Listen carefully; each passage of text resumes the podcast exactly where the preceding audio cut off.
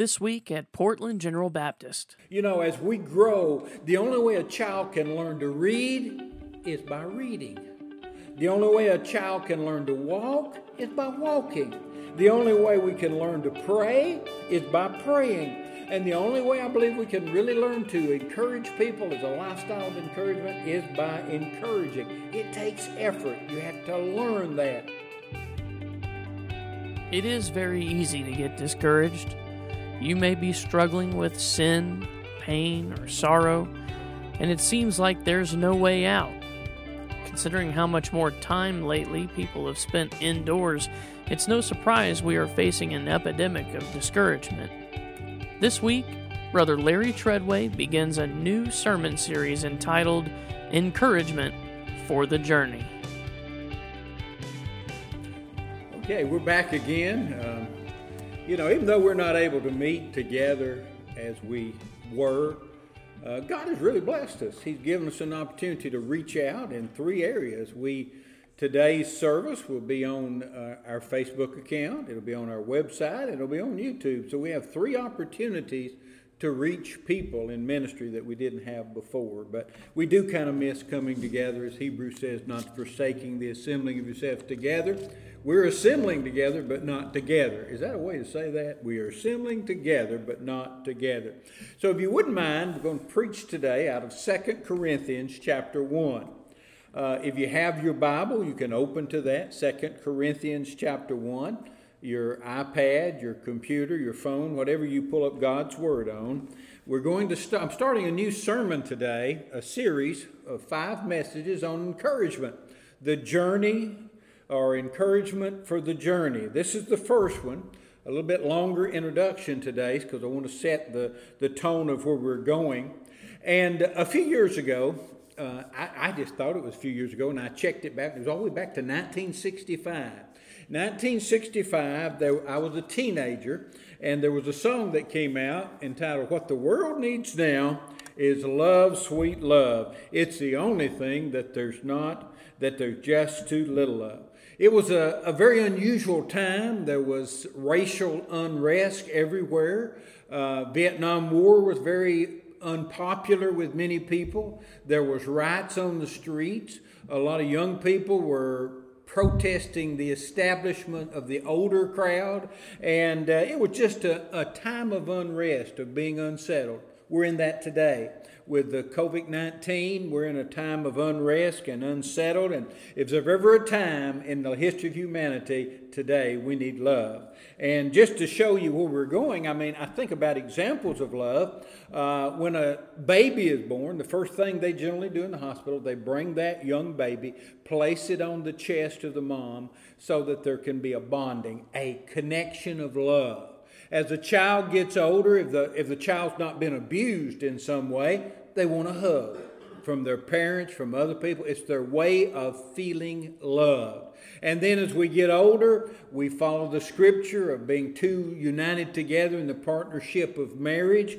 And again, it's because of love. Now, the best example of love I know of is God. Uh, it's 1 John chapter 4, verse 16. It says, God is love. Uh, and then it's it's his nature. It's his nature to love. We like to think of God being a, a killjoy, putting stops on things we enjoy we enjoy doing, or or coming out in judgment and wrath and putting his foot on us and holding us down and making us behave. That's not God's nature. God's nature is love. What he does, he does out of love. He always has from the very beginning of time, and he always will to the very end of time. So the best example of love is God himself. The best demonstration of love is through God.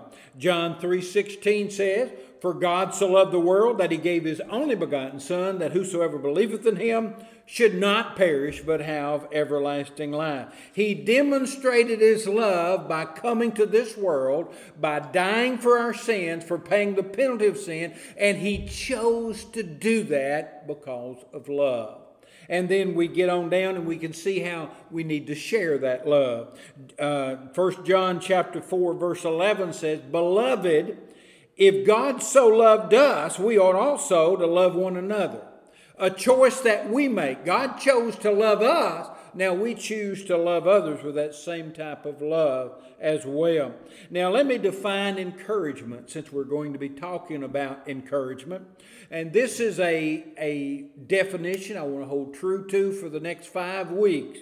It says encouragement is an effort of extending hope, giving determination, and confidence through love. Let me give you that one more time so you'll understand it. It's an effort of extending hope, giving determination, and confidence through love. We choose to offer encouragement through love. Is, is encouragement needed in the love to, in the world today? Absolutely. Is encouragement needed in our local church? Sure is. Is encouragement needed in our individual life? Always has been, always will be. Now, in sports, I want to focus a little bit on sports. I'm really only a fan of two sports football and basketball. I, I really don't, I can tolerate baseball. I do not like soccer. I, I, care nothing about hockey. There's a lot of things I don't like, but I like football and I like basketball. There's two terms that they give out a lot in those two sports. For football, they call it the home field advantage. In basketball, they call it the home court advantage. Why is there an advantage there? Somebody says, well, it's because they're familiar with their surroundings. They know what the football field is like, they know what the basketball court is like, they're familiar with it. It gives them an advantage. Someone else says, well, it's comfortable. They're comfortable in their home environment more than they are on an away environment. So it's a comfort thing. But I believe it has more to do with something else. It has to do with the fans. You see, in football, they call it the 12th man. There's 11 people on your team on the field, but there's a 12th person, the people in the stands that are cheering the team on. In basketball, they call them the sixth man. Five people on the court playing for your team. They call you the sixth man when you're in the in the stands cheering on your team. It tends to pump up the team. It's kind of like it extends even into church. Uh, when we come into church and there's encouragement or they've been encouraging with each other, it's kind of like pumping us up. It's kind of like cheering us on to victory, cheering us on to uh, the admonition of the Lord and serving the Lord. And, and I don't know if you've ever been here. I've been here where I walk in so pumped up and excited about God and ready to worship God, and somebody offers me a word of criticism. Suddenly, the fire that's been burning, that, boy, I'm ready to go, suddenly somebody just put a bucket of water on my fire. And it takes away from the excitement. I sink low. And, and, and, and that's what the COVID 19 has done to our world right now. It's sucked the joy right out of people because of what's going on. You see, in the 60s, when that song I talked about, about needing love, was taking place, there were so many cultural and society problems. Today, it's health and financial problems that's bringing on everything. It's still there, and we need that kind of encouragement to add fuel to our lives where discouragement will kind of extinguish that fire. Uh, years ago, um, I hadn't been pastoring very long, but I'd started going to a ministers' conference with my pastor, Brother Hall, and others every year. I decided I would go and I'd take a minister from our church. He had never been to anything like this, any kind of a meeting. I thought I would invite to him to go with us and went down there. And the, the pastor that was up giving the talk that day, he was talking about the encouragement we get from our people. And he said it's kind of like people standing up as you take the stand of the pulpit and get ready to preach, and they yell out, Hit a home run, Pastor! And uh, it excited him. I didn't know it excited him that much, but that next Sunday morning, I got up in the pulpit to preach, and I said, Everybody open your Bible to a certain passage. And right on the left side of the sanctuary, he stands up, and to the top of his lung, he hollers, Hit a home run, Pastor. Well, everybody's attention focused on him. I, it took me uh, by surprise, and suddenly a smile came on my face because I remember what was told, and it excited me, and I felt like I hit a home run that day just because somebody stood up and said, hit a home run, Pastor. They encouraged me. And, you know, encouragement doesn't come naturally. We just don't pump each other up and say nice things and do nice things. We have to learn to do it. You know, as we grow, the only way a child can learn to read is by reading. The only way a child can learn to walk is by walking. The only way we can learn to pray is by praying. And the only way I believe we can really learn to encourage people as a lifestyle of encouragement is by encouraging. It takes effort. You have to learn that. And we're going to see that today in this passage out of Second Corinthians chapter 1. There's four points of interest here I want you to think about. Number one, think about the need for encouragement. Already discussed a little bit of that. Number two, think about God as the author of encouragement. And number three, think about God has encouraged us so that we can encourage other. And then fourthly, we want to look at opportunities for encouragement. So again, I haven't prayed yet, so if you would just tolerate me just a little bit as I pray and ask God's blessing, okay? Our Heavenly Father, I bow my head in prayer, knowing I have to have you, I have to have your Holy Spirit, I have to have your wisdom. So, Lord, open our eyes to see what you're going to show us today and open our heart to receive. But most of all, Lord, let us receive that we might apply it to our heart today out of your word. In the name of Jesus, I pray. Amen. Okay, out of Second Corinthians, beginning in chapter 1 of, or verse 1 of chapter 1, he says, Paul, an apostle of Jesus Christ, by the will of God, and Timothy, our brother, into the church of God which is at Corinth, with all the saints that are in all of Achaia. Grace be unto you and peace from God our Father and from the Lord Jesus Christ. Blessed be God, even the Father of our Lord Jesus Christ, the Father of mercies and the God of all comfort, who comforteth us in all our tribulations that we might be able to comfort them which are in any trouble by the comfort wherewith we ourselves are comforted of God. So as we read this, go to verse 2. Look at the need for encouragement. Paul is giving a salutation here to the church. He's writing them this letter and he's extended to them two words. Now, note those two words. He's extending grace and he's extending peace. That gives us a reason for encouragement. First of all, grace. Grace has been defined in many ways. Well, I've been in church about all my life, and I've heard grace explained so many ways. One said it's God's riches at Christ's expense, being an acronym. God's riches at Christ's expense. I like that about saving grace, but there's more to God's grace than just saving grace. So I thought about what other people say. Grace is God's unmerited or undeserved favor or blessing. I like that. I think that's good. Nothing God gives me in this life do I deserve.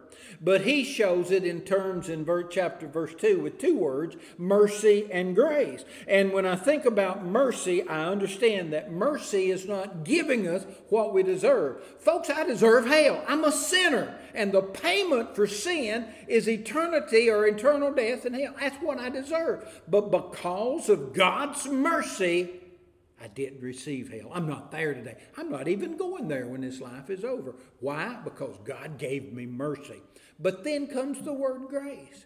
Grace is extending to us what we do not deserve. I deserve hell. But I'm not going there because He's given me heaven. He's given me eternal life. He's given me the great and wonderful blessings of God's Word. He gave me all of this that I did not deserve. So I deserved hell. He extended mercy. I'm not going there. He gave me grace. I'm going to heaven. I don't deserve that. That's God's grace. And He's talking here about grace. And then He explains peace, that second word of encouragement. Now, that's been defined in a lot of ways too. Some people say, well, grace is the absence of war. When a country is not at war, they're said to be at peace. Uh, when two people are not complaining, fussing, and fighting, they're said to be at peace. But another definition for peace is being untroubled or content. Good definition. But I like this better being shown in what God offers us a settled mind and a settled heart. You see, that's peace. When you have a settled mind and a settled peace, no matter what kind of hell comes your way, no matter what the circumstances, no matter if there's COVID 19 all in this world, no matter what's going on around us, we still have a settled mind and a settled heart. And that's the peace that God gives us that passes all understanding that people that do not have that peace cannot understand. But that's the peace. So here it gives two ways. If we, in every day, if we extended grace and peace to people, we're extending mercy. There's a need of that in our life. Next, I want you to go down to one more verse, to verse 3, and look at God as the author of our encouragement. In verse 3, he says, he's, uh, now notice this, there, this is a name of God. There's a lot of names for God. You can look through the Bible, there's El Shaddai, and there's Jehovah, and, and all the names for God, and they're all wonderful, and they all have meaning, but here's one with an entirely different meaning for today. The God of all, A L L, the God of all comfort, which I like to say is encouragement. When you are offered comfort, you are offered encouragement. So he is the author of encouragement. His very name, the God of all comfort, extends that understanding. But also, his description is the God of all comfort because in your life, over and over and over again. He keeps uh, giving you many acts of kindness and many acts of other blessings that He sends our way. Now, if you're a believer in the Trinity, God the Father, God the Son, and God the Holy Ghost, one God manifested or shown in three forms, we see that same encouragement in each one. For God the Father, says He's a God of all comfort, the God of all encouragement. For God the Son, 2 Thessalonians 2 6 said, Now our Lord Jesus Christ Himself and God, even our Father, has loved us, and He's given us an everlasting consolation, consolation and a good hope through grace. In other words, He's saying Jesus Christ has given us an everlasting consolation, an everlasting encouragement, and good hope through grace. Christ is providing that everlasting encouragement that comes through the hope and grace that He extends to us, even though we do not deserve it. Then we go to the third manifestation of the Trinity, God the Holy Spirit. And we see in John 14 26 that He is the Comforter. But the Comforter, which is the Holy Ghost, whom the Father will send in my name, he shall teach you all things and bring all things to your remembrance whatsoever I have said unto you. You see, the Holy Spirit, His very name is Comforter, which means encourager. His very name, He is referred to in Scripture also, is Helper, which means encourager. His Greek word is Paraklete, which means one who comes along beside another to encourage. That's the Holy Spirit. So the ultimate picture of encouragement is God. God the Father, He's a God of all comfort. God the Son, Jesus Christ, He is the one that offers us everlasting consolation, eternal life, and blessing. God the Holy Spirit, which is the one who comes along beside us, that's our helper, that our comforter as we go along. So God is the author of encouragement. Thirdly, look at the next verse, verse 4. God, who encouraged us, encouraged us so that we might encourage others.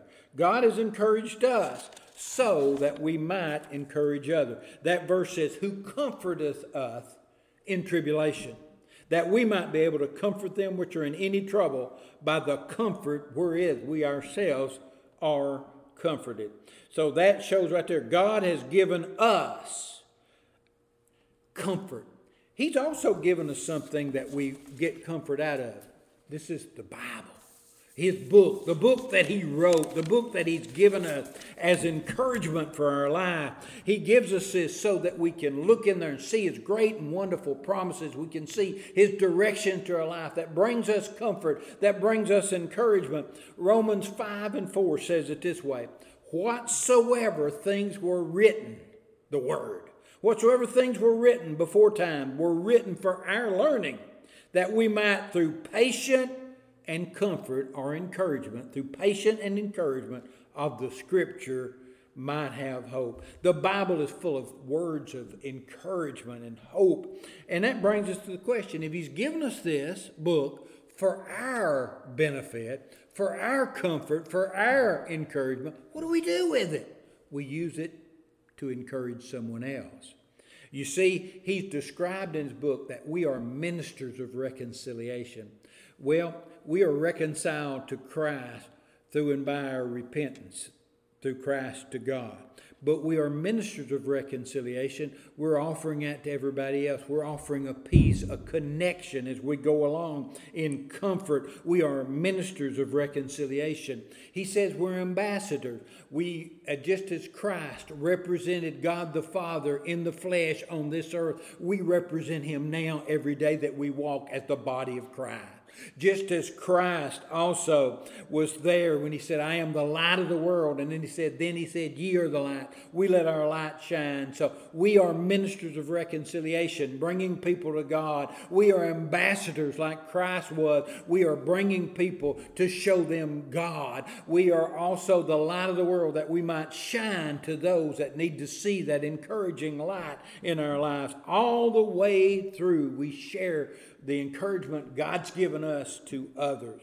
We encourage others with this same type of encouragement. It's what we call passing it on. We allow that encouragement to multiply. It, it's like a rippling effect of a pebble that goes across the water.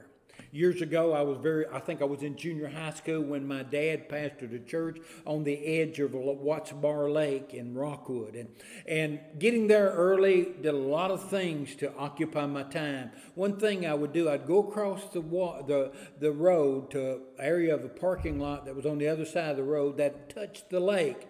And I would pick up the rocks and I would throw them across the water. Well, when I first started, they just went in the water with a kaplunk. And then I would practice and I'd get one skip. And then I would throw again and I'd get two or three skips. And I got so good I could find those little flat pebbles and I could throw them across that water and just watch them skip. And every time they skipped, they made a round circle and the next circle and the next circle and they connected. Now, when I first started, I couldn't do much more than just a kaplunk. When I when you first start encouraging people, it seems so difficult. It's like you're not doing much, but the more you practice it, the more you do it, it's like a ripple effect in people's lives. God encourages us, then we encourage someone else, then that someone else encourages, encourages someone else. And it keeps going and it builds as it goes on. That's the encouragement that God has given us. It's encouragement for the journey. Now, the fourth leg of the message doesn't have anything to do with Scripture. I'm going to go away from these four verses and I'm going to put an application on them according to an opportunity to serve. Opportunities for encouragement. First of all, who? Who needs encouragement? Who do we encourage? The church family needs encouraging. We're not coming together right now. There's some people need food. We had a person in the parking lot uh, talk to me as I come in church looking for food, and I directed them to the food supply. You know, we're going right through one thing after another. Church family needs encouragement. Our relatives need encouragement. My brother's calling me more since this occurred than he had in a year or two, just checking to see how I'm doing, encouraging. Your work associates, you're not along beside them every day, you're not working with them. They need that same encouragement. Your neighbors need encouraging. Uh, you know, just checking on them. Teachers and leaders need encouraging. Why? Uh, that goes over to shut ins and sick folks and nursing homes. I know Tuesday night, Don and I are going up to a nursing home and we're joining a prayer circle around the nursing home. It's an encouraging thing that we're going to be doing. And in tough times like these, we all have needs and people need encouraging. The who that needs encouraging are people all around us. The what there's a lot of ways to encourage each other. I'm not even probably going to touch the surface on ways that we could reach out and, and encourage each other, but we can do it through calls. Every morning between 8:30 and 9:30, there's a man calls me to check on me. Every single morning except Sunday morning because he knows I'm busy, he will call and check and see how I'm doing. And not only that, when when Donna and I first got married, as young married couple, going through troubles married couple, young married couples has financially and trying to deal with a relationship, and I had one gentleman. He was he was in his seventies. He used to come over and visit me, and he would encourage me every time he came and then cards. We had one lady at Halltown Church where we served as youth ministers there that almost every week or two we would get a card of encouragement from her it kind of pumped us up and then i've got one gentleman in a nursing home he's in his mid 80s He can't hear a stick of dynamite go off. But he'll call me, and when I try to talk back to him, he just takes the conversation and runs with it because he don't know what I'm saying. But he'll call three, four, five times a day sometimes. And maybe I'm wrong, but I don't always answer that phone. I just let it ring when I see it's him. And he'll always leave a voicemail. And that voicemail is the same every single time he leaves it. He said, Just want to let you know, Brother Larry, I love you. Just want to let you know, Brother Larry, I'm praying for you. That sometimes I get three and four of those from him on the phone every single day. So we can reach out through calls and visits and cards and through prayer. As he says, I'm praying for you. You know, we touch people with cards, they see that physically. We touch them by our calls when they can hear it with their natural ears. Uh, we touch them with our visit where they can see us, but we touch them also with our prayers, even though they can't see us. It's a behind the scenes form of encouragement. Now, that's the what, but what about the how? When we encourage people, it needs to be deliberate, not when they expect, just when they expect it. Um, I know that Donna won't she just won't let me buy her roses on Valentine's Day. Now, there's reasons behind that. Roses are about 50 bucks a dozen on Valentine's Day. And she said that's a waste of money on that day. And secondly, she says, I don't want to get the gift when it's expected. I want to get it when it's not expected. People seem to appreciate that encouragement when they get it when they don't really expect it to come. So it needs to be deliberate and it needs to be definite. Lay it out, you know. Try to figure out what you can meet in that person's life and what you can do at this time to encourage that person. Make it definite and planned out. And then, thirdly, make it direct. Know what to say and how to say it. Don't beat around the bush and try to be a Hallmark card. None of us are Hallmark cards. Let's just be real and just tell them what we're thinking and how we want to encourage them. You know, years ago, when I first started pastoring, there was a little trouble in the church, a little undercurrent that, that was taking place. And uh, it, it absolutely deflated everything about me and everything about my family, and it was very discouraging. And there was a pastor, I mean, I was ready to give up. There was a pastor that I really didn't talk to that much. He was from another town, but he called me and he said, I heard you were going through some struggles. I just wanted to call you and pray for you. I thought, wow. God had to put that on his mind. And then another pastor showed up at my office and said, I don't know what you're going through, but for some reason I felt like I just need to stop and pray for you. And I thought, wow, God put that together. An encouragement from two unlikely sources. And then a church member told me, he said, Larry, if you run from this, you'll be running all your life. And I thought, man, he was real. He was genuine. He spoke the truth to me. It didn't maybe sit well at the time, but it wound up being encouragement. And those people reaching out to you at a rough time in your life is a great avenue of encouragement. So think about that. Think about the opportunities that you have. God has encouraged us as Christians, He is the God of all encouragement. He's given us an opportunity to encourage others because they need encouragement.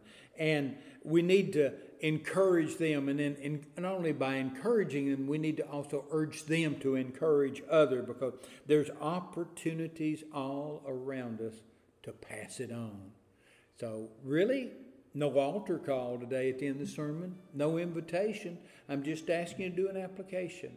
Let the same God who encouraged you help you to encourage someone else. Whatever the means may be, make it deliberate uh, make it definite, lay it out, make it very direct to the person. Don't just do an overall encouragement to everybody. Make it directly to the one person that needs that encouragement at the time.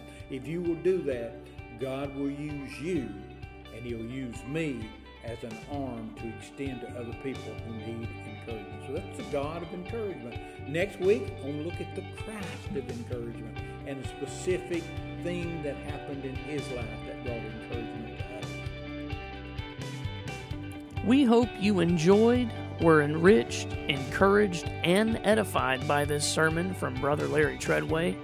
Join us next week as Brother Larry continues his series, Encouragement for the Journey.